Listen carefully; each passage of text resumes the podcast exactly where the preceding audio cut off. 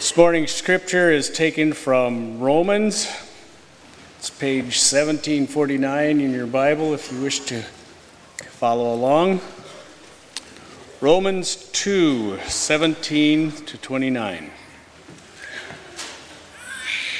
Now you, if you call yourself a Jew, if you rely on the law and brag about your relationship to God, if you know his will and approve what is superior because you are instructed by the law, if you are convinced that you are a guide for the blind, a light for those in the dark, an instructor of the foolish, a teacher of infants, because you have the law, embodiment of knowledge and truth, you, then, who teach others, do you teach yourself? You who preach against stealing, do you steal? You who say that people should not commit adultery, do you commit adultery? You who abhor idols, do you rob temples? You who brag about the law, do you dishonor God by breaking the law? As it is written, God's name is blasphemed among the Gentiles because of you. Circumcision has value if you observe the law, but if you break the law, you have become as though you had not been circumcised. If those who are not circumcised keep the law's requirements, will they not be regarded as though they were circumcised? The one who is not circumcised physically and yet obeys the law will condemn you who, even though you have the written code and circumcision, are a lawbreaker. A man is not a Jew if he is only one outwardly, nor of circumcision merely outward and physical. No, a man is a Jew if he is one inwardly, and circumcision is circumcision of the heart, by the Spirit, not by the written code. Such a man's praise is not from men, but from God.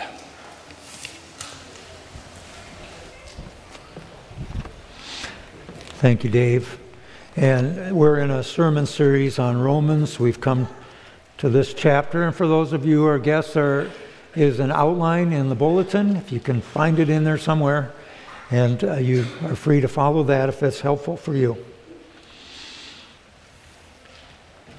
Well, the first year after I graduated from seminary and Sue was finishing her graduate work, I did a twelve-month student chaplain residency in a medical center in Chicago. I was assigned to the oncology unit to provide spiritual care for those suffering with cancer. And because it was a teaching hospital, the oncology doctors had medical students who came with them and made rounds in the hospital to learn from the patients and their conditions. And as a student chaplain, I was included on that team.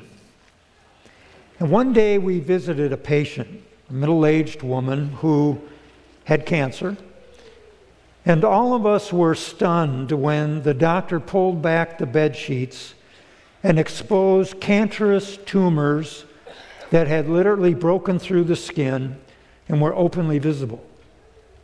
He took out an instrument and he measured the tumors. We had some conversation with the patient and the daughters. And then we left the room, and, and when we did, he pulled us aside in the hallway, and he explained to us that this woman had been diagnosed with cancer months, months before, but she denied it.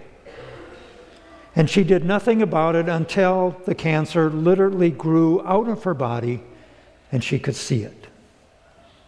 And when she finally accepted reality and came for treatment, it was too late. Too late to do anything. I remember feeling sad and shocked at how anyone could be in such deadly denial.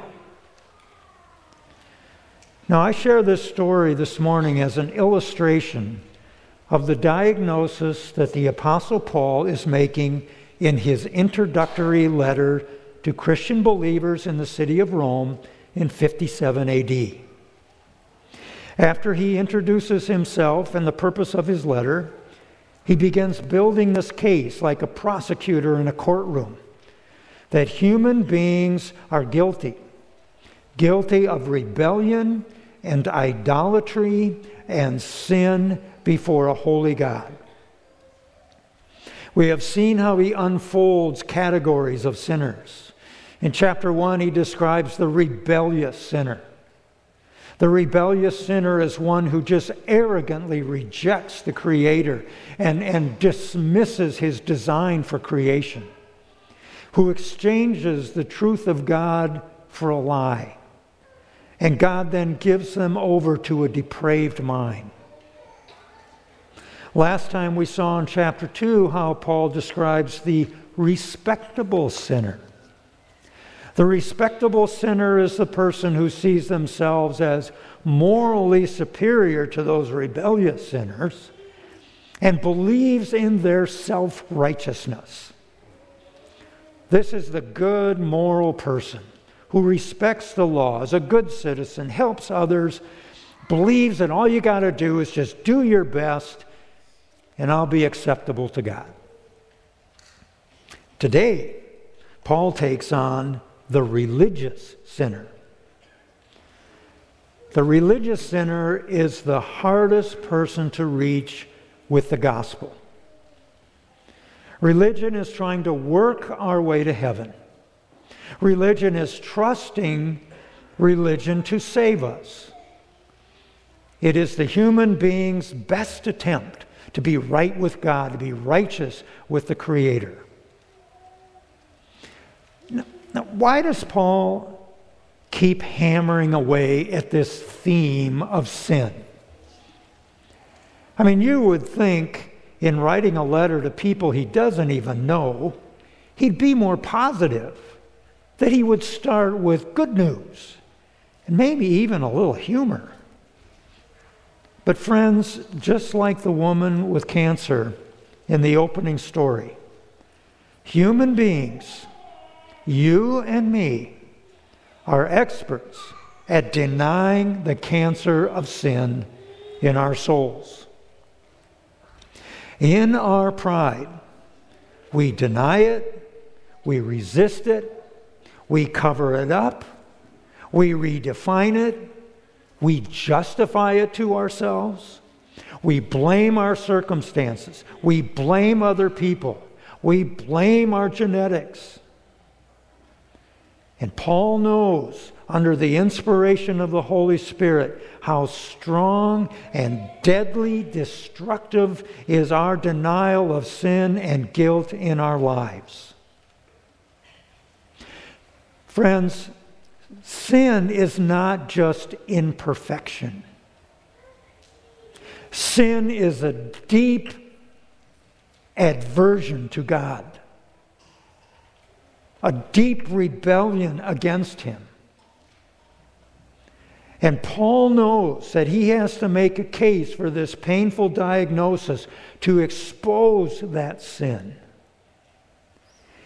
so that we can understand the grace of God. The good news is not going to make any sense without the bad news.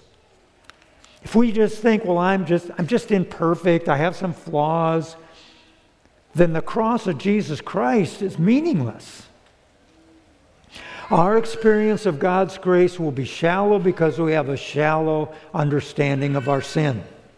And what Paul wants to do today is challenge us with the temptation of using religion to overcome sin and be right with God. So let's look first at what we mean by religion. What are the characteristics of religion as he unfolds it in verses seventeen through twenty? The religious person relies on rules and regulations. Verse seventeen, he says, if you rely on the law. Now, by the law, he means the first five books of the Old Testament. And that, of course, includes the Ten Commandments. And the pinnacle of the law is the Ten Commandments. Religion is the belief that if we follow these rules, follow these commands, practice certain rituals, God will accept us, we'll be okay with God, we'll be, we'll enter into heaven. What it's doing is trying to work and earn God's love and God's favor. We try to earn with self-effort our rightness with God. And Christians fall into this trap all the time. We fo- want to follow all the rules and all the commands, thinking, well, this is what's going to make me righteous. Another characteristic is believing in religion is to, to boast that you have a special status with God. Verse seventeen, you call yourself a Jew, you rely on the law, and you brag about your relationship with God. Sometimes the most prideful people are religious people. The Jews feel because they're the chosen people and God has given them the law and given them the promises and given them the land, that they have special status, that they are unique. And Christians do the same thing. My denomination's the only group of true believers. Everybody else's is false. This is a trait of religion. Because my religion is right, then I'm have special status with God.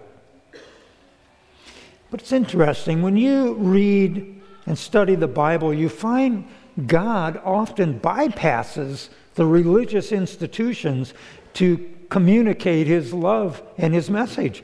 When Jesus is born, who does God go to to tell and announce this great advent? The religious priests, the religious scholars? No, he goes to the shepherds, the lowlife of society. They're open. They're listening. Religious people also maintain high moral standards. And that's good. We ought to maintain high moral standards. We ought to be people of moral integrity. But here's the deal. Moral integrity does not get us to heaven. Religious people often have high moral standards. Paul says in verse eighteen, because you are instructed by the law. They had God's word, and God's word says, be ethical, be moral, be just. But having Bible knowledge, being moral, does not translate into salvation.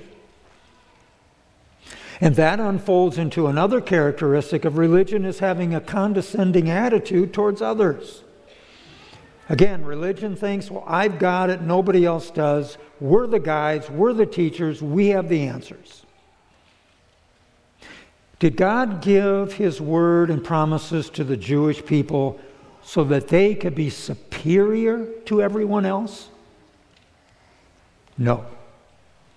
He gave them his promises and his word to be missionaries in the world, to be light in the darkness.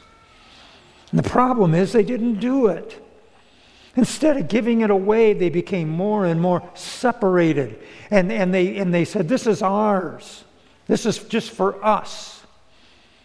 And you had to be born into the Jewish race to count. And again, the church can do the same thing. We can start feeling like we're just the protectors of God's truth. We're the owners of God's truth. Instead of giving it away. Instead of sharing it with others. You see, what Paul is doing here is systematically tearing down every prop that religious people think they have as a passport to heaven. Religious people can be the hardest people to reach with the good news of Jesus. Verse nineteen, if you are convinced that you're a guide for the blind and a light for those who are in the dark, and an instructor of the foolish and a teacher of infants, because you have the law, in the law, the embodiment of knowledge and truth. You then, who teach others, do you not teach yourselves? He's contrasting here pride and humility. Teachable and open people are humble people. Pride, the attitude that your religion can earn you to heaven, is a roadblock to receiving the truth. Not only the truth about your sin and guilt, but the truth that you cannot earn your way to eternal life, and that you need something more. And that brings us to our second point, the failure of religion. And simply stated, we can't get right with God by practicing a religion because we can't meet the standard. We can't do it. We fall short. Friends, the standard that we have to meet is the holiness of God. Holiness that is revealed in the person of Jesus Christ and in the law of God. Isaiah was a prophet in the Old Testament, and he had a vision. God transported him into heaven and into the presence of his throne. And Isaiah writes, "I saw the Lord seated on a throne, high and exalted. The train of his robe filled the temple, and all the angels were calling out to one another, 'Holy, holy, holy is the Lord Almighty. The whole earth is full of his glory.'" Isaiah has this magnificent, powerful vision of God. And what's his reaction? He says, "Woe is me. I am ruined. I am destroyed. For I am a man of unclean lips, and my eyes have looked upon the King, the Lord Almighty." When he comes up against the holy otherness and perfection of God, he's just crushed by his own sin. God's holy perfection is revealed in the law of the Old Testament, in the Ten Commandments. And here's the deal. God did not intend for us to keep the Ten Commandments to earn salvation. He gave it for many reasons. One is it is a design for life, but another reason for the law is to be a mirror. A mirror in which we can look and see the sinfulness of our sin. Galatians three nineteen says, "What then was the purpose of the law? It was added because of transgressions, until the seed, the Savior, whom the promise referred, had come." Translated, that means God added the moral law. Remember, Abraham didn't have the law. Jacob didn't have the law. It came with Moses later. God added it to reveal to us with clarity that we sin, and that we are sinners. And God had to do that because we overrate ourselves and we underrate our sin. Can you think of a time in your life when you overestimated yourself? On the job, uh, physically, at school. When I was doing the chaplain residency, Sue bought me a membership at the Des Plaines Y M C A. I think she's trying to get me out of the house once in a while. And so I went, I was playing pickup games on Tuesday nights and Saturday mornings. And then the Y started a league, and a bunch of us that had been playing decided, well, let's form a team. Let's join the league. And we, we called ourselves a Tuesday-Saturday group. We had T-shirts made up, T S, the T S group. And we were confident.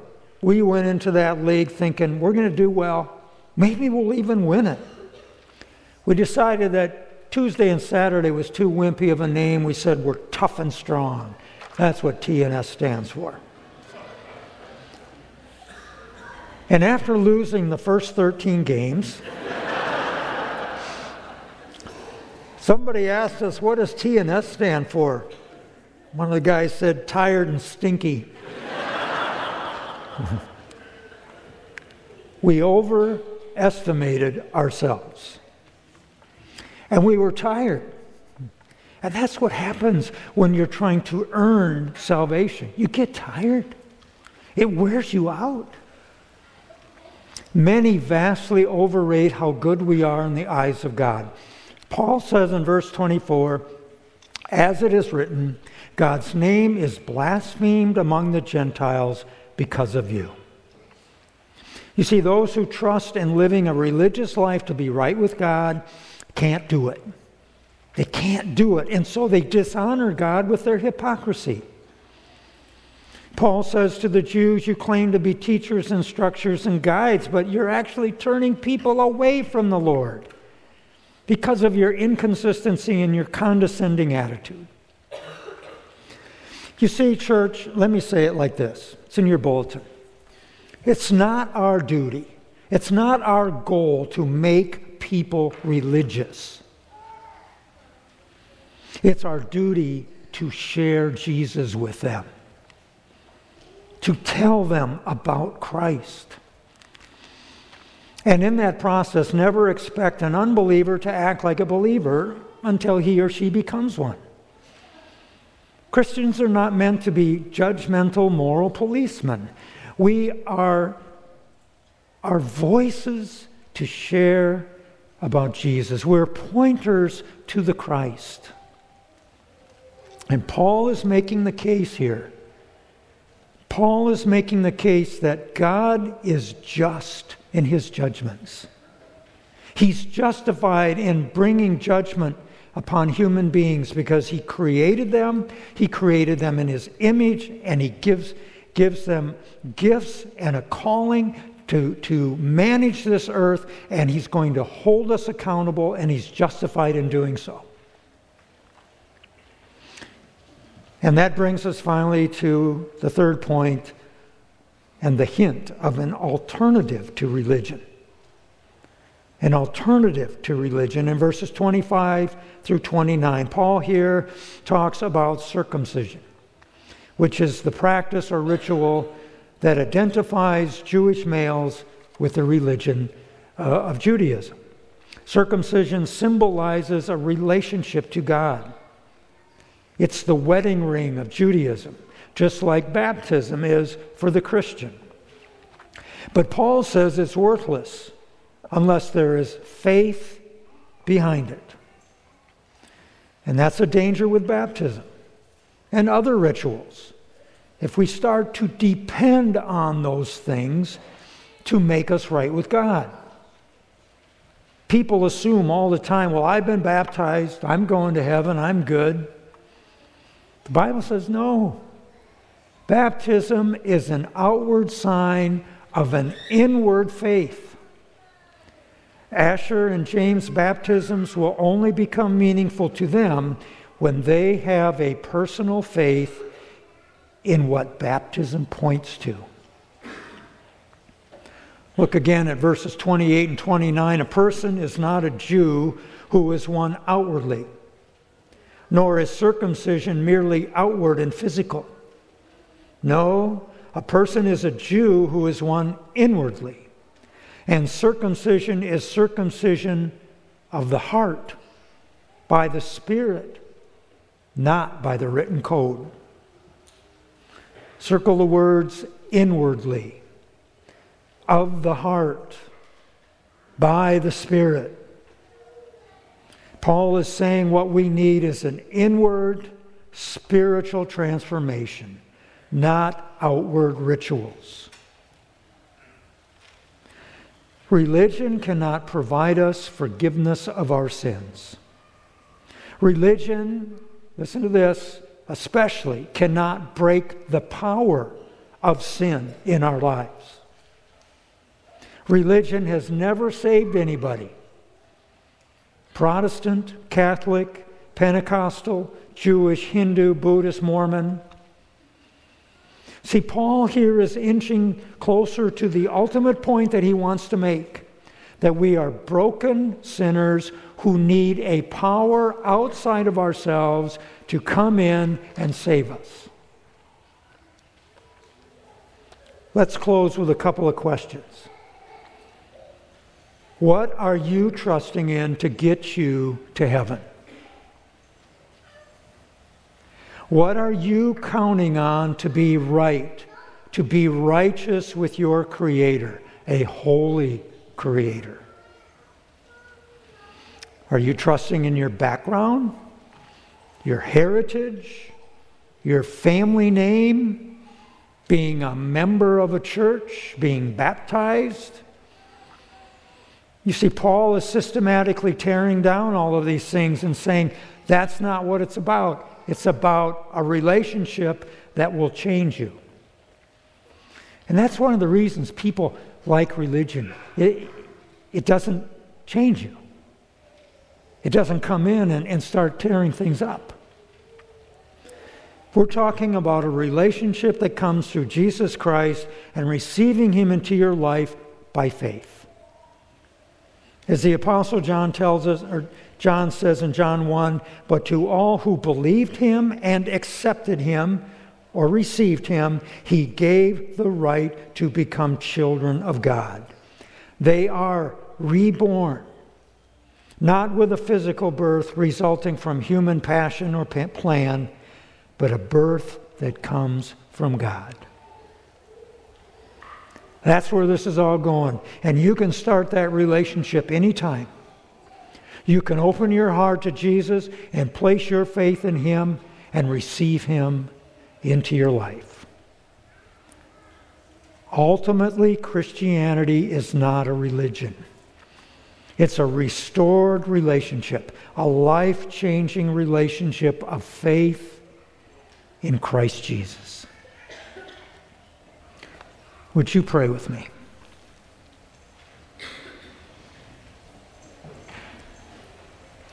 Holy Spirit, would you wake us up this morning? Would you wake us up to your holiness, your awesome perfection and otherness, and thus to your glory, and awaken us to our rebellious, idolatrous natures and how we want to be God, and we want to be in control, and we want to define what is right and wrong and what the path should be. Expose to us our sin and what it really is, and bring us to the cross. Bring us to the Savior who took it all on Himself so that we could be forgiven and adopted and transformed and filled with your Spirit. Be glorified in your salvation, in your gospel, in Jesus' name. Amen.